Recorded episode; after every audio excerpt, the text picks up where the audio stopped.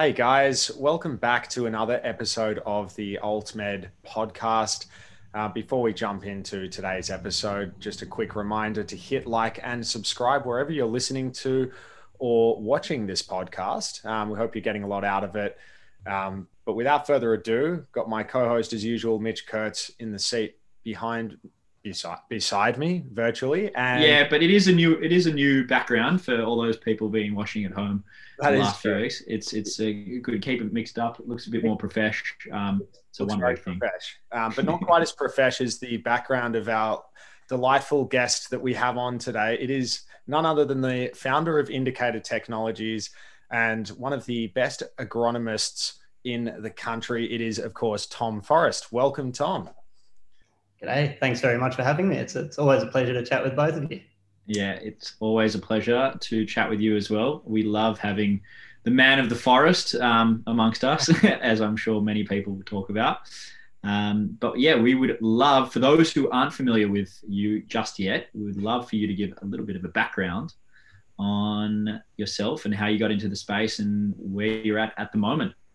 Cool. Well, actually, I'll uh, with the title "The Man of the Forest." I'll, I'll start with a little bit of a joke, but the true story.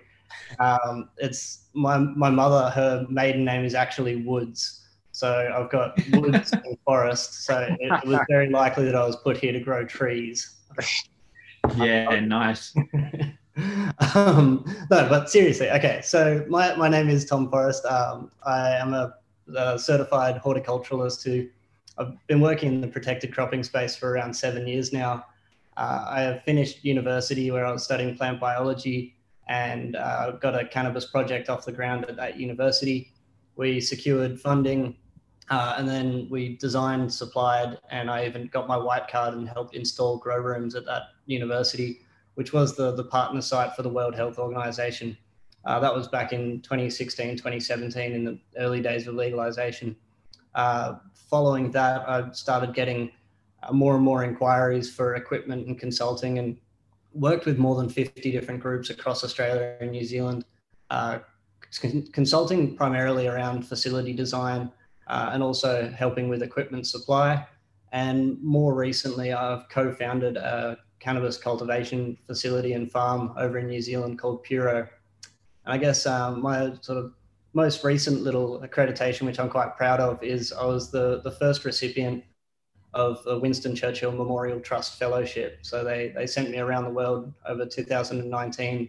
I did more than 100 flights, visited 10 different countries, and uh, visited, spent time at more than 50 cannabis cultivation facilities to publish a white paper on cannabis agronomy and a short film as well. Amazing. I know Andrew's got a little line he wants to talk about in terms of what we've had on the show.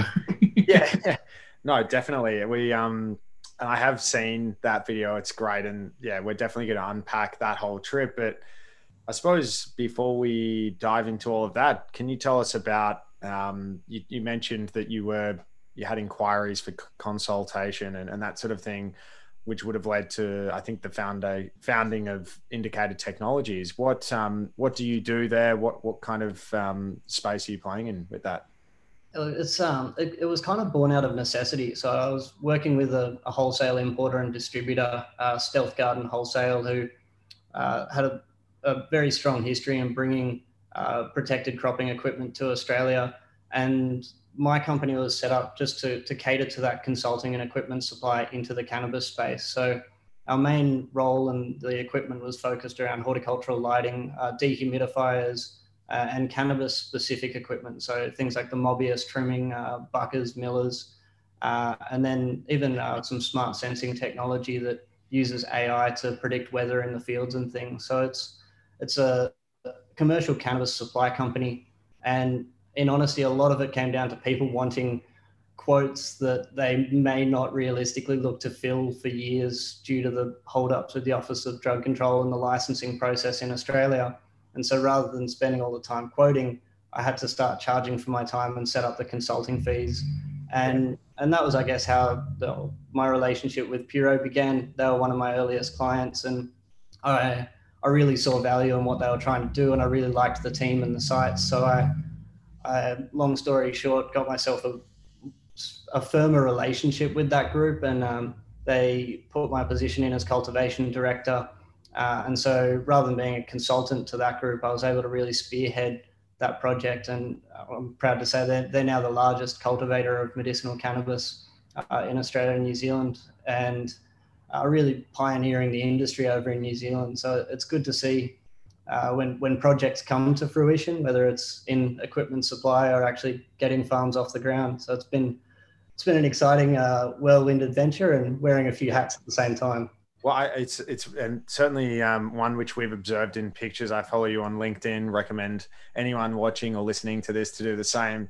Some of those photos that you posted from Puro uh, Ground Zero, the cannabis farms sprawling right up to the cliff top. It is about as picturesque. I, I think they should be putting that kind of imagery on the um, 100% pure New Zealand ads, but um, but uh, Puro New Zealand perhaps. But um, giving them a bit of a plug. But no, it looks it looks great what they're doing over there, and um, yeah, I'm sure it's much to unpack about what's happening on the other side of the uh, the Tasman here. But um, perhaps I'm, I'm interested. I'm sure some of the perspectives that people would have been leaning on you for with regard to your consulting would have been born out of uh, the global insights that you would have gathered in the um, the Winston Churchill Fellowship that you did. So you would have seen across different continents um, and, and, and with different uh, legal frameworks, um, so many different things, so many different types of equipment, um, trends in the market. You're able to just, I mean, I feel like we could talk about that fellowship for six hours and have the longest form podcast known to, to anyone. But yeah, if you can take us through some of the highlights, uh, I have a feeling Metallica and, and Wu Tang featured at one point, but I'll, I'll let you uh, talk to that. Yeah, it was. Um, it was. It was. in honesty, a, a, bit of a dream come true. Uh, the Churchill Trust kind of lets you select where you want to go, who you want to meet, and who you think are um, worthwhile to spend time with. And they, they they funded me for an eight week trip, and I, you get a golden ticket, essentially a, a piece of paper from the premier and from the Churchill Trust saying, let this person into your facility, let them film. Um, and that's quite unheard of in the cannabis sector. So I, I put my life savings into it and and traveled for around four and a half months. Uh, I saw everything from highly um, advanced automated, the, the Aurora Sky facility, which was a million square foot or 600,000 square feet of canopy, uh, ultimate levels of automation, uh, controlled environments with super sealed rooms that uh, were that sort of GMP standard of flower production, right through to Slovenian fields of organic broadacre hemp uh, cultivated with traditional methods and using old World War II machinery that they'd retrofitted into harvesters and that kind of thing. And then, yeah, I guess there was, uh, for my own sort of personal interest, a look at the, the cannabis culture around the world as well. So spending time with people like Jodie Emery and Raphael Mechoulam and going to 420 events in Vancouver and then yeah, certain groups. Uh, a, a, great man, Koda Myri, uh, he took me to meet Wu Tang Clan in Copenhagen uh, when we are just after going to see the Aurora facility uh, in Denmark, and then uh, some uh, fantastic group of friends in the Netherlands took me to see Metallica and hang out with them as well. So I kind of joked about the whole experience that oh, flowers will get you anywhere in life, and it, it was a, a, really amazing experience. And sort of by the end of 2019, I, I, I'd been traveling for months. I was pretty frazzled and really wishing to spend a bit more time at home. And then Melbourne 2020 happened, and so I got to spend a lot of time at home. Yeah. So I was, I was really quite fortunate to be able to do the fellowship while that level of global travel was so accessible. And I really feel for the Churchill Trust recipients now who are not able to complete their fellowship until we get to some level of normalcy in the world again. Yeah, totally. Well, you, you timed it beautifully. Um, I think um, just on your return in 2019, I know that it can sometimes feel as though we've had a cannabis industry here for a while um, in Australia, but and then you know you wake up on another day, you're like, my goodness, this is so new, this is so nascent. When you got back from your fellowship, what were your general perceptions about where we were comparative to the rest of the world at that point in time? I have to be careful not to talk too much shit about federal government authorities, but I was very frustrated with the, the progress of the Office of Drug Control uh, and the the speed which our industry had the ability to grow, it was positioned in a way where I don't think it was conducive to industry growth or mum and pop companies coming to play. So I was a little bit jaded, to be honest. It's it's amazing now to see pioneers that have just been knocking at that door consistently for years and making an effort to to try to get this industry off the ground. But after seeing the the progress in Canada, where groups are able to become microprocessors, there's a, there's a real ability for someone to grow and then they can sell their product into a recreational space or produce it as a medicine into a medicinal space. But cannabis is treated like an agricultural commodity, not like a dangerous plant. Whereas in Australia, and I think to a lesser extent in New Zealand as well, there is still this uh, dangerous plant mentality.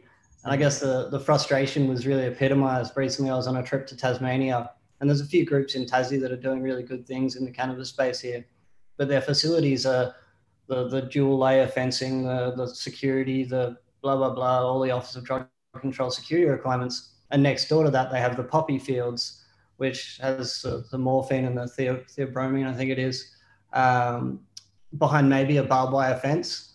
And that, that juxtaposition of cannabis being built into a fortress or like a prison style facility next to a poppy field that's got literally less than zero security that that was really frustrating to see. So it is. I know there is uh, movements in Australia to make the industry more open and more available, and there is more prescriptions being issued, which naturally gains momentum. Mm. But I guess as we've we've still got a long way to go, and we can look at all these different countries around the world and figure out a framework that actually allows the industry to grow quickly and sort of take advantage of the the, the industry, the jobs, the economic growth as well as the the patient benefit that exists. Yeah, uh, one day. No, I completely. Um, yeah, I, I, I wasn't aware that perhaps security infrastructure requirements for some of those legal, um, you know, opium farms were um, were less stringent than cannabis. But you know, whether giving um, you know the most uh, beneficial uh, interpretation of the way in which government and the federal government has gone about regulating medicinal cannabis. I mean, perhaps you could say that it's inadvertent, but there are just inherent um, contradictions in the regulation which just have not yet been addressed, and any efforts to address them seem to be uh, always up against the um, the underpinning ideology of, of conservative governments and and I, I, look to the Office of Drug Control. I, I know that everyone um, that I've had dealings with there and that, others would have in the industry, from what I understand, they're just hopelessly under resourced. Um, and that in itself is a statement of how much of a priority this industry is. Um, and of course, there's just so much economic benefit that we could be deriving if we stepped up to the plate as as a as a leader in Asia Pacific. But um, I think we're still still a long way off being there, and it's it's interesting getting your view on how um, we certainly appear that way as compared to the rest of um, maybe the OECD countries that you, you might have visited. In saying that, how do you see the difference between Australia and New Zealand in, in you know in the ANZ kind of space? I think New Zealand's already taking a bit more of a progressive approach. Uh, the Ministry of Health, for example, is, is issuing licenses a, a, lot more quickly than the Office of Drug Control. I know with Puro, it was around uh, 11 and a half weeks from submission of application to license to cultivate being granted. Uh, there's a lot more open correspondence uh, between the Ministry of Health and the, the industry. The New Zealand Medical Cannabis Council is a really good lobbying uh, voice. That's it's got all of the major players in the sector over there. They've got them all in a room together, and they're working to interact with the Ministry of Health and the federal government to to progress the industry. Um, I, I, think you, you, would have seen the referendum there recently. Yeah, a framework that was as good as anything I've seen worldwide. It, it took into account uh, harm minimization. It took into account indigenous populations. It took into account adult use markets, recreational, even looking into the future of nutraceutical, cosmetic, food and beverage. And that that referendum being shot down by such a small margin, and there's some serious questions about sort of who funded the Say No to Dope campaigns and things that I won't necessarily go into today. but it, um, yeah, it was the Church of Scientology. Yeah, riddle me that one. Um, wow. But it's very frustrating to see they're they're on the on the cusp of having uh, a really world class framework and industry, and, and New Zealand they they're bat above their weight when it comes to commodities. Look at the, the Zespri model for kiwi fruit, um, Marlborough Sauv Blanc. Uh, they've got oh, Manuka honey is a bit of a controversial one at the moment, but you, you look at what they do in an agricultural sector for a very small island population. They're um, they're definitely sort of batting outside of their weight zone. Sorry, I'll just I'll give you a look why I keep looking sideways. My puppy has just woken up. Um, oh, yes, our third dog. Uh, very cute. Why, for all of our listeners, this is why um, I, I, should recommend from time to time you should uh, watch this podcast because we get these amazing cameos. Um, yeah, oh, very cute. So Max has spent the day out on the vineyard. My partner's a, a viticulturalist here in the Yarra Valley. So he, he, was very tired, but he's just sort of woken up and started running around my office here. So that's right. We love we love having special guests like that at any point. Tom um, Forrest and Max Forrest. I like it. Um, He'll be a cannabis puppy one day. He'll be running around the farms in Australia. Absolutely. Um, no, it's great. Uh, in terms of, um, I did have a question in terms of um, just going back to the background real quick. Um, now that we've had that kind of breakup in, in the um, in the in the mood, um, you your interest in medicinal cannabis was spiked by. Is there a personal story there that I uh, detected earlier? Would you be able to tell us about that? Yeah. So obviously I, went to university and I, I, studied at the University of Canberra, so I, was exposed to cannabis uh, in all its beauty uh, at a younger age. But then shortly after finishing uh, my undergrad degree, my, my mum actually got quite crook uh, and was was living just north of Sydney at the time, and the the medication she was on was it's quite similar to chemotherapy. It, it just caused her to be bedridden and really uh, not in a good place physically. She was she was struggling, and I didn't realize it at the time. But I'd I'd go up to see her, and uh, she'd get out the the volcano vaporizer, and she she'd consume a balloon, and it, the the reaction was incredible. Like she went from being on on the couch or on the bed, really like not having a good time, to being able to get up and make food and clean up around the house and sort of be herself again. So that, in my mind, it sort of just changed the game. I went from seeing cannabis as something that was consumed at university, something to something that had incredible instantaneous benefit. And I think it was compounded by the fact that my dog at the time, or my mum's dog, was also crook. So I'd go up there, and it was really, uh, it was quite emotional. It was hard to see both my mum and my dog having a tough time and then mum would get up and uh, the dog would see mum get up and he'd run around. And so it was um, yeah it, it, was quite powerful. And like the happy end of the story is mum's fully recovered now. Um, she's actually working for a cannabis company up in queensland. Uh, she's got a history in the well, she used to be an administrator for uh, the general practice or rural general practices rural doctors associations and things. And uh, so she's now moved into the medical cannabis space as well. So it'll be nice when I start seeing her at conferences and it'll all come full circle. That is, you would have to be the first, maybe mother son duo in the uh, in the industry. But that's that's such a great great ending to the story, and just you know, uh, yeah, it doesn't matter how many of these stories I hear when I just hear that description that you gave about the improvement in quality of life. It's um, you know, it's any wonder that uh, that we still even have doctors who have patients that have failed at a first line and, and are just looking for something, looking for an alternative, um, just to try to see if it works. And we know it doesn't work for everyone, but um, yeah, it's uh, it's such a, a, powerful story. Thanks for sharing. Um, I'm going to steer the direction of this conversation now to the agronomy expertise of yours, Tom. So I, I'm interested. I imagine part of your um, world tour for cannabis was to, to go around the world and pick up a few um, tips and tricks. What um, what can you tell us about uh, yeah the challenges um, of of being a cultivator. Um, what does a day in the life of a cultivator look like? We'd just love to hear that perspective because we haven't had too many. Um, we've had a few showers on the podcast, but we haven't had that many growers. So uh, we'd, we'd love to hear from you on this one. Yeah, I guess it's it's a deep question, and I guess uh, from the outset we just have to look at different cultivation methodologies suiting different commodities. Uh, growing a product for a, a, CBD isolate or distillate is going to look very different to growing for manicured flower. Uh, growing in different regulatory environments is also going to affect the methodology. But I guess it's uh, the commonalities I think come from sort of generic agricultural problems like issues faced with pest and disease. Uh, I think is number one, regardless of whether it's outdoor or indoor or controlled environment in a glass house.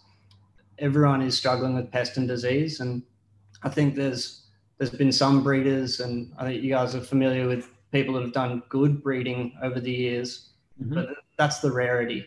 There's the majority of breeding over the years has been loosely based on potency at, at best.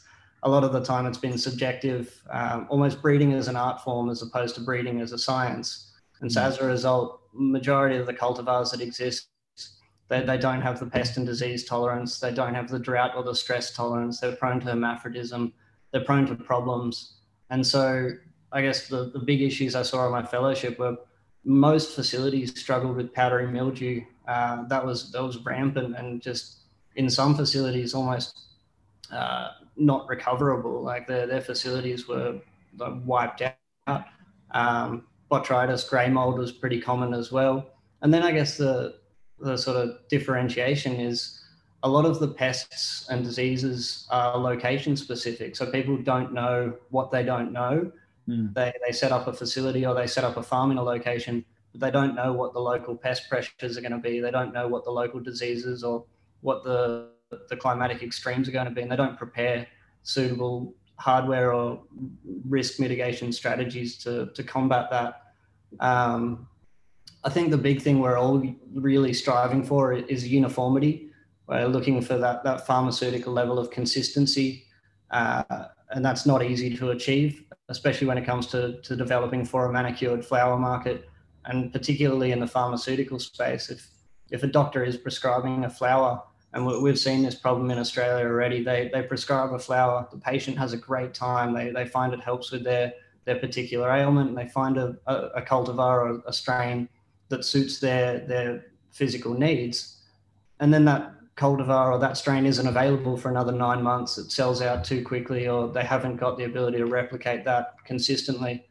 I think that's a, that's a big challenge around the world. Um, and I guess having a, a, point of difference as well. Like I think growing for a, a potency, growing for a COA is a very short-sighted approach. We're only just scratching the surface of the, the true value of an entourage of, of real terpene profiles of real expression of phenotype as opposed to this is 30% THC. Like yeah, correct. Yeah, absolutely. Sorry. oh no, I was just saying. Uh, very, uh, we completely agree. That's the philosophy that that we have as well. And I think you know, going back to that that powdery mildew thing you're talking about. So, for example, if you've got um, you know traditionally sativa uh, strains that were grown in very humid climates that would be uh, well adapted to say um, you know, weathering uh, mold, for example, and then they're mixed with a kind of indica strain that is comes from a, a drier or arid region, such as like Afghanistan, for example. You're now breeding out that kind of immunity to to mold, for example. And so and uh, most of the strains we see out there are some kind of hybrid. Um, and, and and I think you know that's that's wreaking havoc when you're just getting seeds from X company and just giving it a shot and you, you you know you're saying oh people like indica let's put that in the ground but let's do that in you know queensland somewhere where that that the climate is just not appropriate for for you know an indica dominant strain necessarily. Or and even even then you have other other issues that will pop up as a result of the the soil the the temperature the wind you know and then the growing capabilities of the individuals that that, that are doing it as well. So yeah I, completely concur with what you were saying. It's it's a it's, there's a there's a few sort of controversial debates about sort of the naming standards of uh, indica sativa and what is what. But you're right, everyone's everyone's playing with hybrids at the moment, and they've been hybridized not necessarily for the right reasons. Whereas if we go back to true landrace genetics, and I'm talking landrace as in a time and place, so uh, a Vietnamese variety from the 90s is going to look very different to a, a variety that's grown in Vietnam now. So a landrace from a, a time and place has incredible potential to combat a lot of these common problems that people are having, but most seed banks are not providing these. And then you get the influence of sort of the fashion of strains or cultivars coming out of the US, where just because someone says this is the variety that the consumer wants doesn't mean that that's a, a good variety to grow, and particularly not for a universal. Like there is no universal growing method, so there's no real cultivar that's going to suit that. Is this like a case if like a Snoop Dogg or something endorses a particular product over there, and then suddenly the whole supply chain gets told, "All right, we're doing this cultivar. Everyone, hands on deck. Let's do it." And everyone's like, "What? I, I, I don't know what what to."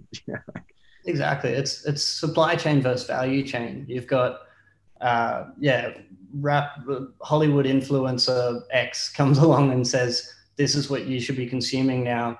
So all of the consumers making it a value chain go to their local dispensary or their store, or even their, their doctor, because doctors are now prescribing based on names of cultivars as opposed to true profile. And they say, I want this because that's what they heard on Instagram or on the YouTubes. Mm. And that's when the dispensary goes to the farmers and says, This is what we, we want to buy um, and it's it's customer driven as opposed to being driven by something that would lead to the success of that cultivation facility or allowing those farmers to really express their own cultivation method or find something that suits their location. Yeah. So it's, it's a bit sort of cart before the horse at the moment, but um, I, have I've, I've, yeah. Oh, sorry, you go, Tom. I, was, I think consumers are slowly getting more educated. That's that's the takeaway. I think there is there's a, niche market of people that are starting to know what they want, how to consume it, yeah. uh, across sort of medical right through to adult use. It's people are getting smarter about their decision making and their purchasing.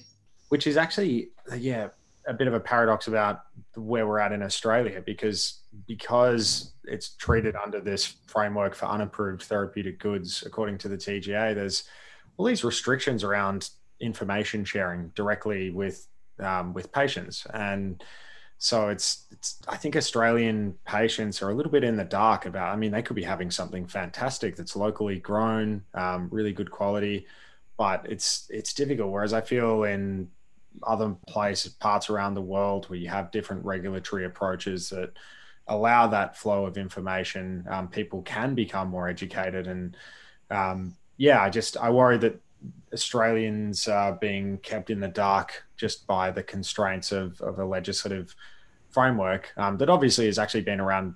Uh, yeah, this is my lawyer angle here, but it's you know the, the treatment of un, unapproved therapeutic goods is um, predates the introduction of medicinal cannabis. That's it's a been special access schemes existed long before that, but um, but turning to just different approaches that you observed, one of the things that people talk about here in Australia, or at least that, that I've heard from a few people, is you know, I'd love to get involved in the industry, but I just want to have my own little grow operation and then supply to maybe a bigger fish or something like that. That type of uh, growing um, goes on in the US, I'm told. Like it's it's more accessible for mum and dads to maybe start their own farm.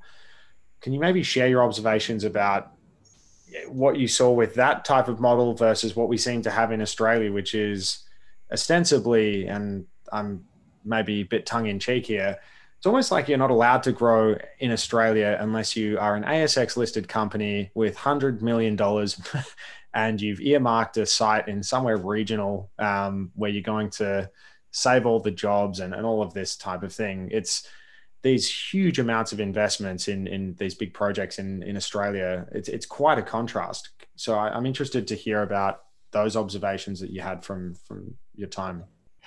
I guess the, the other end of the spectrum is you could move to Canberra and have two plants in the backyard at 150 grams wet weight and 50 grams of dry material. in itself is. Which I'm sure was that your setup when you were at the uh, University of Canberra, or are you talking about the recent uh, league changes there?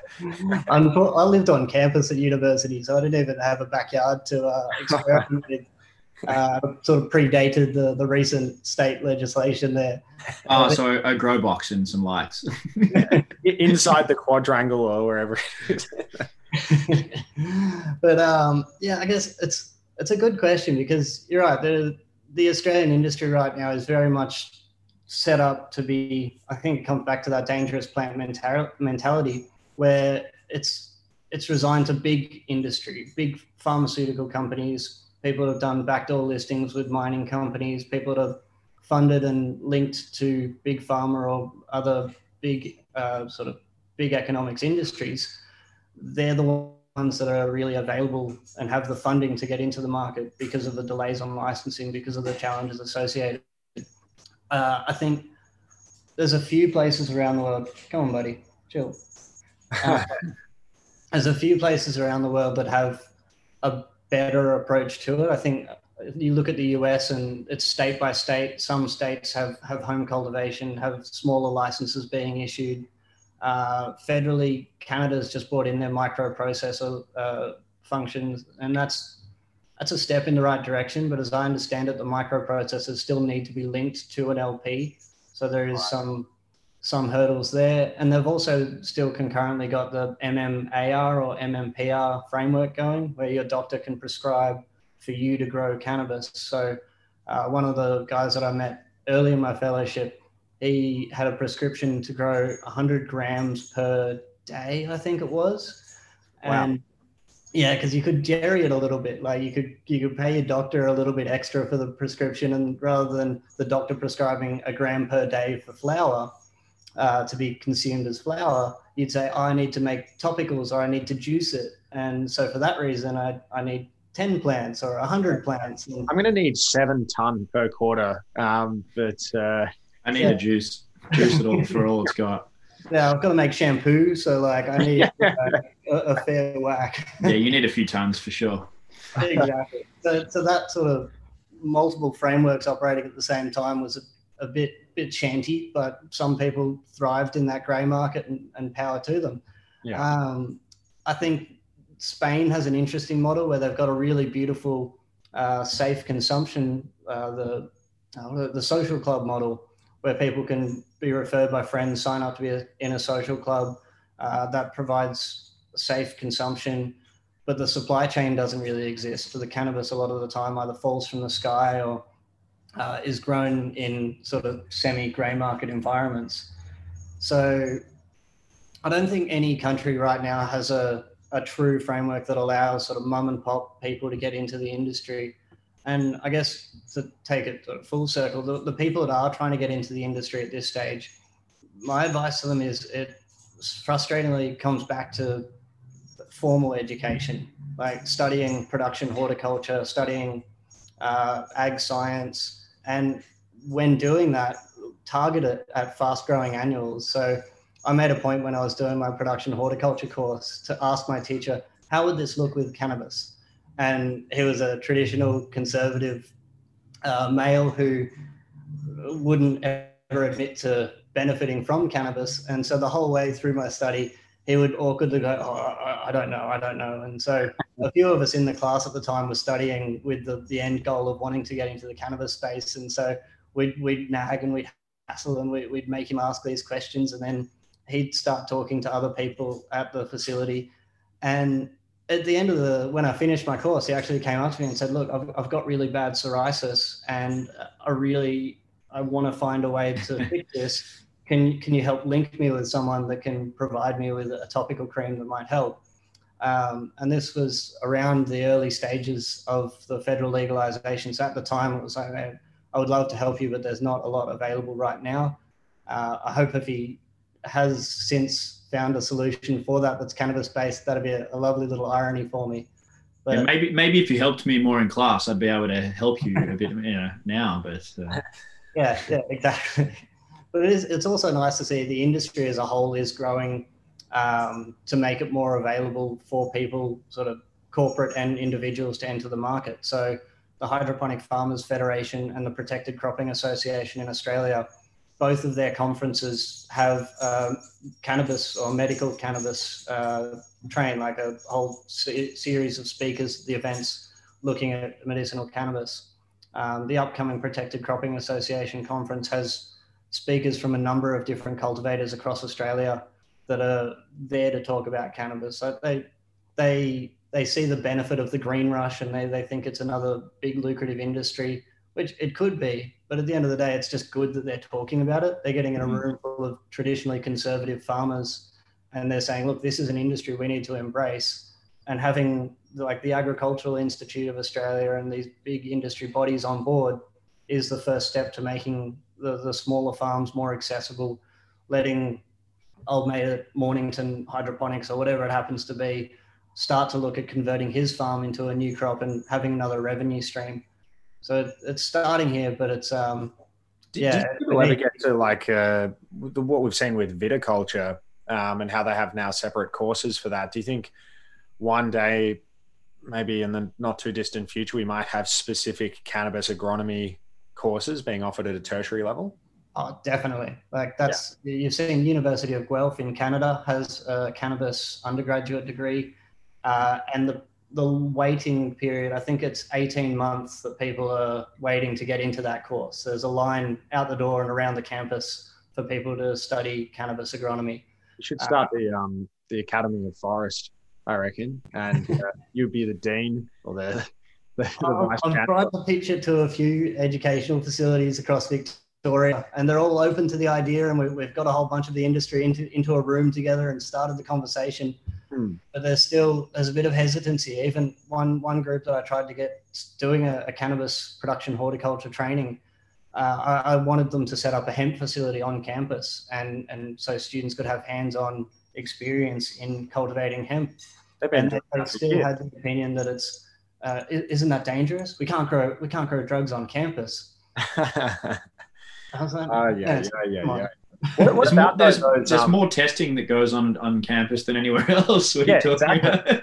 They've been uh, uni students have been doing R and D with cannabis for decades, millennia perhaps. No, I um I was going to ask though, given where we're at now on that front, you have people that are coming into cannabis growing from um, other more established agronomy areas who I don't know how to ask this any other way. Who's the best grower? Like, if they're coming in from a different type of produce or whatever, mm. like, what, who who does it better? So there's, I'm sorry. So there's two two different factors that I see really creating this perfect melting pot in the middle. Uh, if we look at we're, we're growing flowers for uniformity, the most uniform flowers that are currently grown is the cut flower industry. So look at chrysanthemums, poinsettias, marigolds and Bunnings.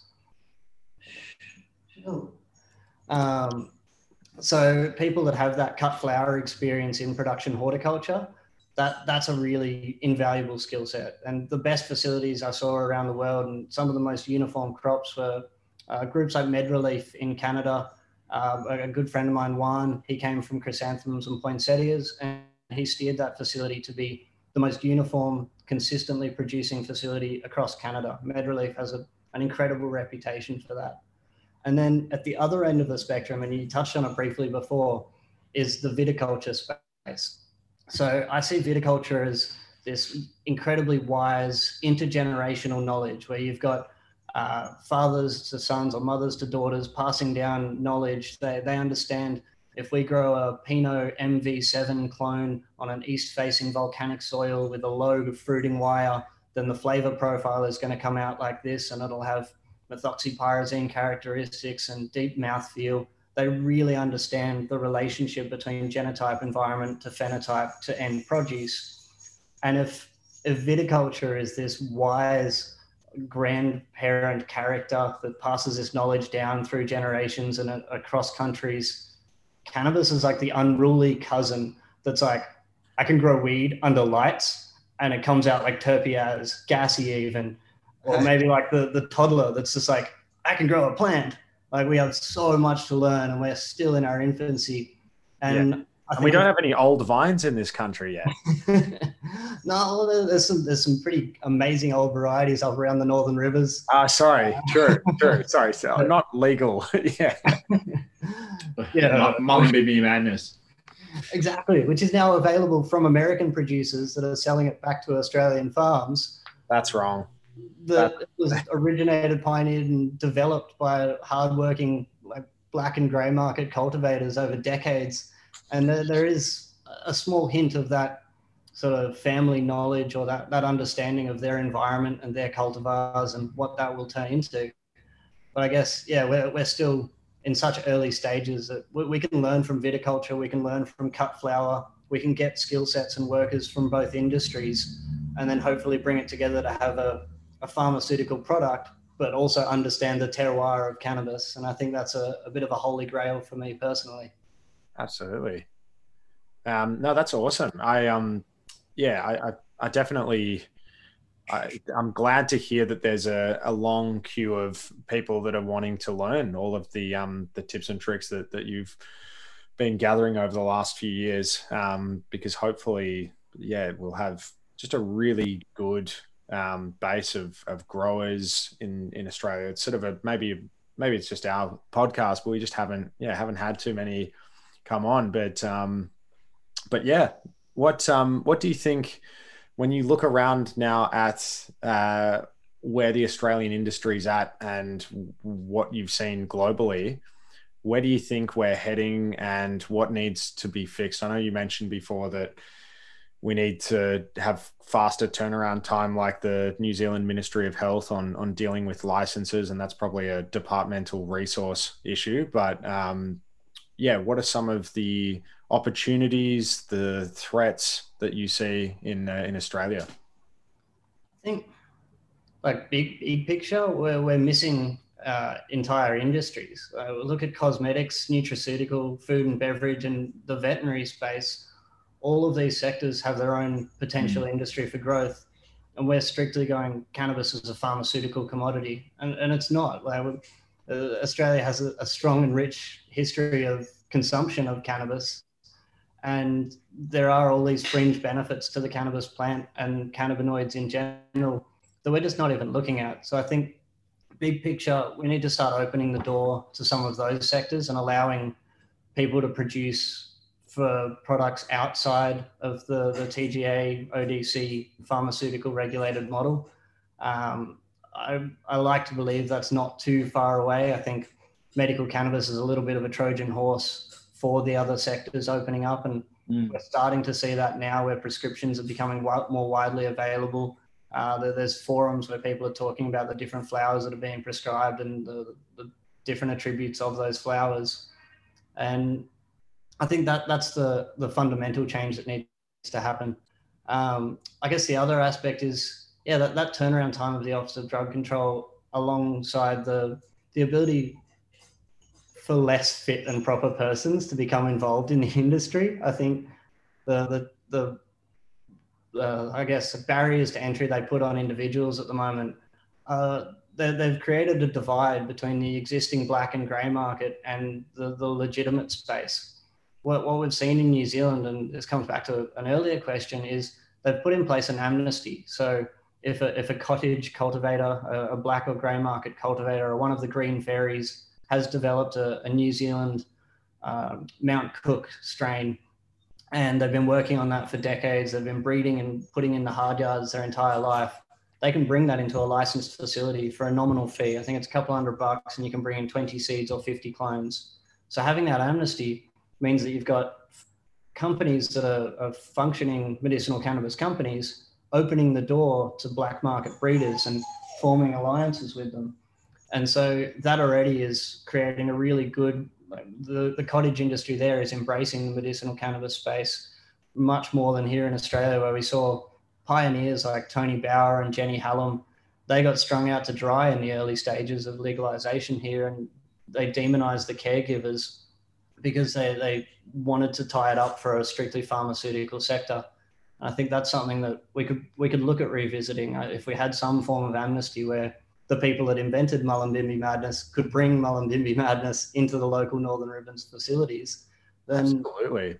everybody wins. That word amnesty has always resonated with me, and I'm sure it resonates with quite a few of our listeners. But that's exactly right. It's it's basically what we've done is we've come in and we've said, all right, well, it's legal now, subject to this sphere of regulation, and anyone who's outside that sphere, sorry. And it's really we need to, it shouldn't have been done i think in such a binary fashion or at least there needs to have been some sort of transitional arrangements um, to onboard people that have been a really integral part of the the industry long before Mitch and I came along with uh, with AltMed or anything like that. So it's um, yeah, there's you know there are just so many great people that I, I totally agree with you have been um, sort of shut out and and they need to be not just brought back into the tent, but given the respect that they deserve for what what they mm. did in um, in getting us to where we are now. So um, yeah, it's definitely something I'd, I'd like to see.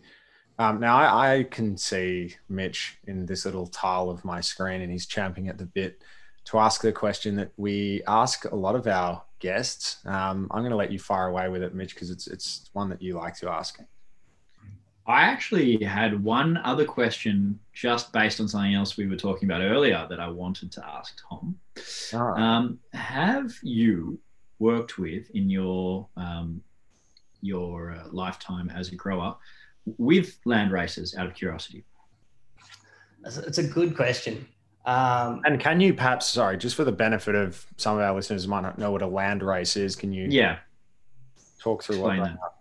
Yeah, so, landrace cultivars are, are traditional heirloom cultivars that have developed and adapted specifically to a certain location and time of climatic environmental extremes.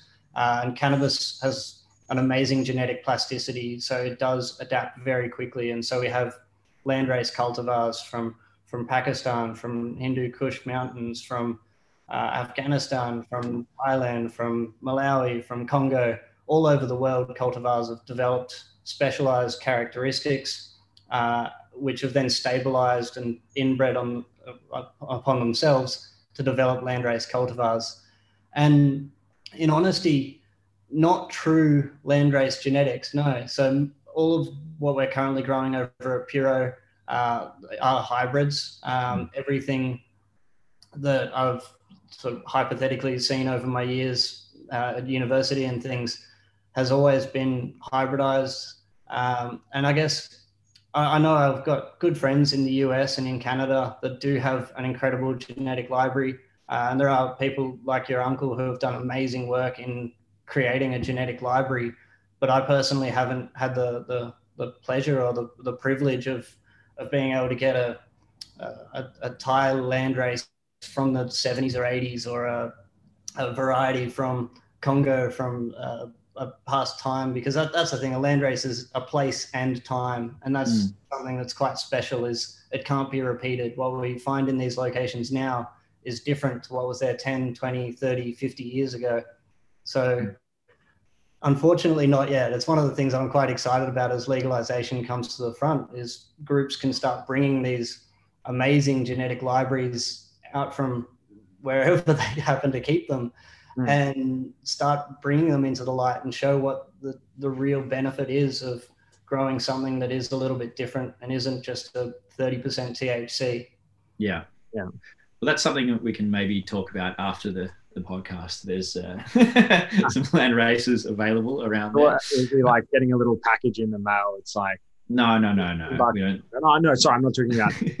I'm just saying in the future, all legally sanctioned phytosanitary certificates, but it's like bang, here you go. Here's Timbuktu special from 1983. Like, I like it's um the future looks good. There's going to be a lot of um yeah exciting genetic work being done. I know that um I think La Trobe um, the Victorian government has AgriBio there. They're doing some genetic research here in in Victoria, but um but I think there's plenty plenty more to be done. Um, but I'll I'll leave that to Mitch's um, discreet conversation that he hopes to have with you post the podcast. yeah. I, sorry, you go. One of the really interesting things I think that's holding up the Australian space is uh, most groups now have to source their genetics from a registered uh, or licensed grower around the world. So whether it comes from an LP in Canada uh, or several groups across Europe, that limits the, the genetic pool significantly. And that's the thing that Canada initially had an amnesty for a very short period of time where people who were breeding or had genetic collections could bring them in, register them in a federally legal facility, and then move them around between facilities and across different groups. And that's what I think New Zealand has this amazing benefit. If seeds fall from the sky in New Zealand and land in a facility, then they can register them in a federally legal facility. And all of a sudden, they go from black market to white market genetics with a normal cool. fee. And that's mm-hmm. something that I think has incredible benefit for some of the pioneers that have been working outside the legal systems over the last few decades that have done amazing groundwork, traveled the world and collected cultivars that no one else has anything like. Mm. It's, the, got an opportunity. If I put on my um, Australian government cap here, do you reckon one of the reasons is that they're just trying to sort of say, well, you know, we're responsible for quarantining, um, you know, biosecurity for all um, produce that comes into the country, and we need to ensure that it doesn't carry any dangerous anyway, sorry, I'm just trying to think like this. biosecurity is, is a big part of it, especially Australia, New Zealand, ion nations with incredible native flora. We, we need to protect that, and biosecurity is, is paramount. Uh, but then, in the same breath, you can get seeds, treat them with hot water treatment, fungicide treatments. You can you can do certain procedures hmm. that allow seeds to come from areas that aren't necessarily as safe, but are essentially washed on the way in. Yeah. Um, so I think biosecurity is one aspect to it. I think, in honesty, it was just part of that wanting to have a divide between the existing black market. Uh, right mm. now, there's there's over two billion dollars of cannabis. that's a conservative figure. Uh, two billion dollars worth of black market cannabis consumed. So there's there's thousands of cultivars that exist. There's there's growers from Cairns to Tasmania that are operating outside the legal space, and as a way of saying you're not involved in the current medicinal cannabis space, they said all genetics have to come from a licensed facility or a licensed producer abroad. Mm. So I, I, think it came back to that, that dangerous plant mentality. They didn't want the ones for the drugs; they wanted the ones for the pharmaceutical drugs. Yeah, yeah, yeah. It's um, it's also I, just hearing you speak and and getting your global insights that you picked up from that tour. It's like we really should have um, I guess a global advisory board. Um, at least to my knowledge, maybe that such a board exists, but I, am not familiar with a level of regular interaction between various um, medicinal cannabis related regulators um, and policymakers on a global level. And really, it makes sense in that you have um, the all these countries would have at a point in time um, been strictly signed up to the 1967 uh, treaty or convention on um, narcotics um, and scheduled substances. And each country has, in its own way, derogated from that strict adherence um, starting. And it's all manifested in different ways in different jurisdictions. And it'd be really good to have someone like you at the table, sort of going, you know what, that approach in Canada with micro processor works, but they shouldn't be tied to an LP. And you know what? This part in us in New Zealand is great. And yeah, there shouldn't be any more than 12 weeks as a general rule of thumb for getting a license approved and just so on and so forth. But, um, but yeah, anyway, just when I hear you speak, I keep thinking about how everyone's in a silo and we should all be, um, be actually sharing knowledge about what actually works. That's one of the things that the Churchill Trust does really, really well is that their, their whole goal is to look at what's happening around the world, take that information and bring it back to the to benefit the Australian industry and economy. So it's not to, to develop my own IP or uh, and, and, other Churchill Fellows have done their own studies on so many different topics. From uh, one of the ladies who was doing a fellowship at the same time as me was looking at bringing dogs into the courtroom so witnesses would feel more comfortable. And now we have dogs in courtrooms and witnesses feel more comfortable. Uh, yeah. Another one was looking at sort of gender discrimination and sexual education for children and how that should look and how it looks around the world. There has also been a Churchill Fellow who's looked at uh, cannabis regulations, frameworks, and pathways to patient access and taken those lessons to publish a fellowship report. So Rhys Cohen? No, sorry. no, no, no. Uh, no, Rhys just knows everything about everything. Anyway. Yeah, um, probably supervise this guy's tree. Uh, anyway, um, no, I'm, yeah, I would, I would actually, if I ever had to go to court, um, I would want Max there. Um, just putting that. Um, Oh, you'll Now- be going. yeah, um, all right, Mitch. If All uh, if you've got any other questions banked up, and we have taken a lot of Tom's time, and I can already just call it now. We're definitely going to be doing a follow up at least to this one. I'm not even going to ask Tom because I just know that so much has come out of this that we're just going to continue to have so many questions, um, and you've just got such a breadth of knowledge. But I'll let Mitch ask this question that we have asked quite a few of our guests. Okay. Legalization, CBD, THC. Is it going to happen? And if so, when? if you'd asked me pre New Zealand referendum, I would have been a lot more positive. Mm. Uh, I so I think guess the question is, how influential is the Church of Scientology? yeah, I was going to say that. Oh, man, that does my head in. Like, honestly, you look at the, the whole "Say No to Dope" campaign. Uh, well, don't they have those um, stress tests? Maybe they're just worried, like the part of their um, recruitment activities. People won't be stressed anymore. yeah, people won't be stressed. if they have won't turn to CBD, so it's it's really counter to their narrative. The Let's ask that- Tom Cruise on Twitter. Maybe he'll be able to. Yeah, but it's. I think it's inevitable.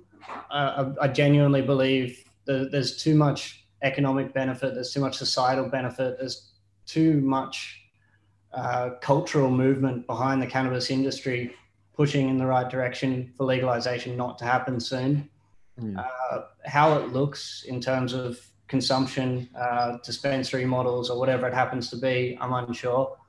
But I, I'm I'm hoping within the next five years we see major change. We we, we have politicians like uh, Michael Pettersson, Peter Pettersson, who Oh, yeah, yeah. brought in the, the ACT state laws for home cultivation. Uh, we've got politicians over in New Zealand like Chloe, Chloe Swarbrick, and even Jacinda Ardern publicly advocating for a, a legal framework. So I think it's only a matter of time. As other older, more traditional conservative politicians find their place in retirement, and younger, more progressive, open-minded politicians come through and see the not only the voter benefit, but the economic uh, and generally political benefit of a legalization, then we'll start to see major changes. So I think the, the, the wall is falling, uh, and I like to think it'll be within the next five years, we'll have some sort of maybe it won't be fully functional, might be semi functional, but Hmm. something will be ideally something will happen within five years. But And I, I think we also those ACT laws I think should be just tweaked slightly so that we can. I mean, we call it Parliament House. So if you're allowed a home grow situation in the ACT, I'd really like to see maybe sort of right at the foot of the uh, the budget tree in the courtyard at Parliament House, just a nice little cannabis crop um, going there. And I think that would perhaps, yeah, persuade. I think it would actually have a, a myriad of, of positive effects on um, on yeah on so much of what is wrong with Canberra. But um, yeah, who knows? We might just it, maybe it's just leading a horse to water in that sense. Two plants in Canberra, that would not work so well for you, Tom. You'd only be allowed half of a plant, really, if you were going to get 50 grams of dried flower out of it. Yeah, that's the, the, the whole fundamental flaw in that framework is 150 grams wet to 50 grams dry from two plants outdoors. Um, anyone that's ever grown plants outdoors, I think, with any level of success, would find it quite difficult to keep a plant to that size. You'd be you'd be chopping the top off, you'd be defoling, you'd be You'd be doing a lot hack- of hacking at it with hedge trim. You'd, you'd be juicing a lot, I would imagine. Along the way. Exactly. All right, brilliant. Well, I think a couple of plants on the Parliament House lawn would be lovely. Oh, wouldn't it be that? That would be the turning point. I really feel like for so long, um, you know, we really have been languishing in the shadows of, of um, our little brother New Zealand or little sister, and I think that would at least reassert that we're just as cool as them, even though they voted no on their referendum um, yeah, I, I, don't know. I, I want to say that. no, very good. Well, we will, I think, wrap it up for now. I say for now, oh, no. we're going to, um, I think we'll have you back, Tom, if uh, if you're agreeable to it, of course. Um, but we'd, um, yeah, we'd really like to uh, to do this again. It's just been so, um, yeah, so much insight. Okay, sorry. Uh, my Wi-Fi decided that enough was enough on our conversation. No, that's all good. That, that's was- telling. It's perfect timing because yeah, we're, we're just wrapping up on this one. But it's been an absolute pleasure chatting to you as always, and thank you so much for coming on the show. Uh, thanks very much, guys. It's, it's always lovely and insightful to chat, and um, I'm sure we've got a few follow-up conversations to keep rolling. Absolutely. All right. Well, until next time, take care. We'll speak soon. Thanks, Thanks Tom. Thanks, Andrew. Speak soon.